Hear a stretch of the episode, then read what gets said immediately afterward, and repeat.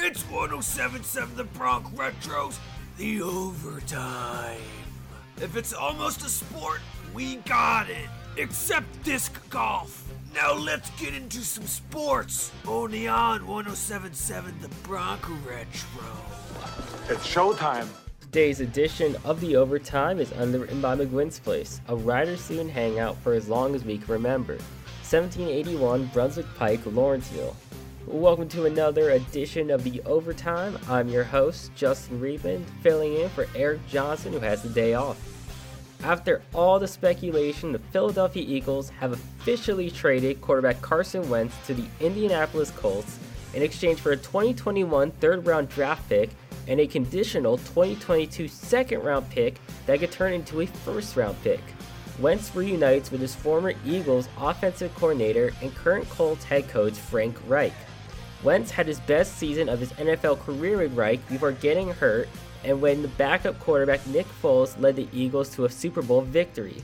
Jalen Hurts is likely to get the job of starting quarterback for the Eagles with Wentz's departure. San Diego Padres shortstop Fernando Tatis Jr. agreed to a record breaking 14 year, $340 million long term contract extension. Tatis Jr. is only 22 years old and has thrived throughout his young career.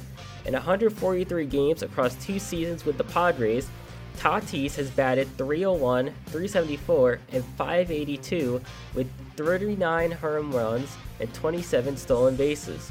This past season, Tatis won a Silver Slugger and finished third in the NL MVP voting. The Ivy League has canceled all spring sports conference play due to COVID 19 issues.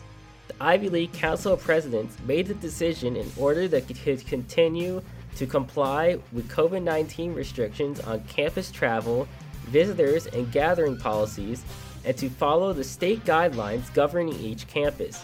Currently enrolled student athletes can continue to train and practice as long as they are structured in accordance with each school's procedures along with state and local regulations. The Ivy League has maintained its approach that was implemented for all sports in the fall of 2020.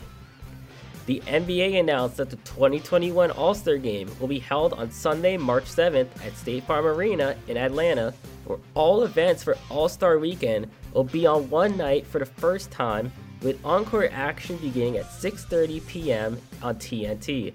As part of this year's events, the NBA and National Basketball Players Association announced they will donate more than $2.5 million in funds and resources toward historically black colleges and universities and support and awareness around equity and access to COVID 19 care, relief, and vaccines. TNT's All Star coverage will begin at 5 p.m.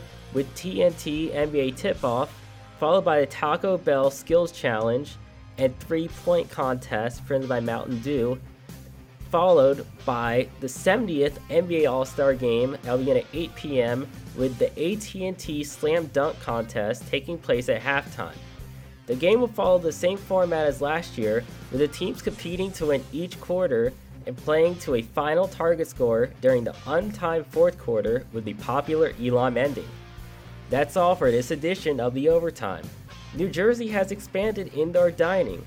Get over to McGuinn's Place to enjoy good times and good food with friends, including $3 bacon or chili cheese dogs, $2 hot pretzels, dollar fries, and $5 personal pictures.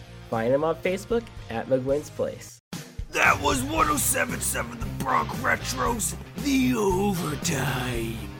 Be sure to tune in next time if you don't want to miss this testosterone inducing and clearly awesome sports coverage. Remember, if it's almost a sport, we got it. We have highlights, scores, and stories from every sport. You better believe it. Subscribe to our daily sports broadcast at 1077thebronx.com slash overtime.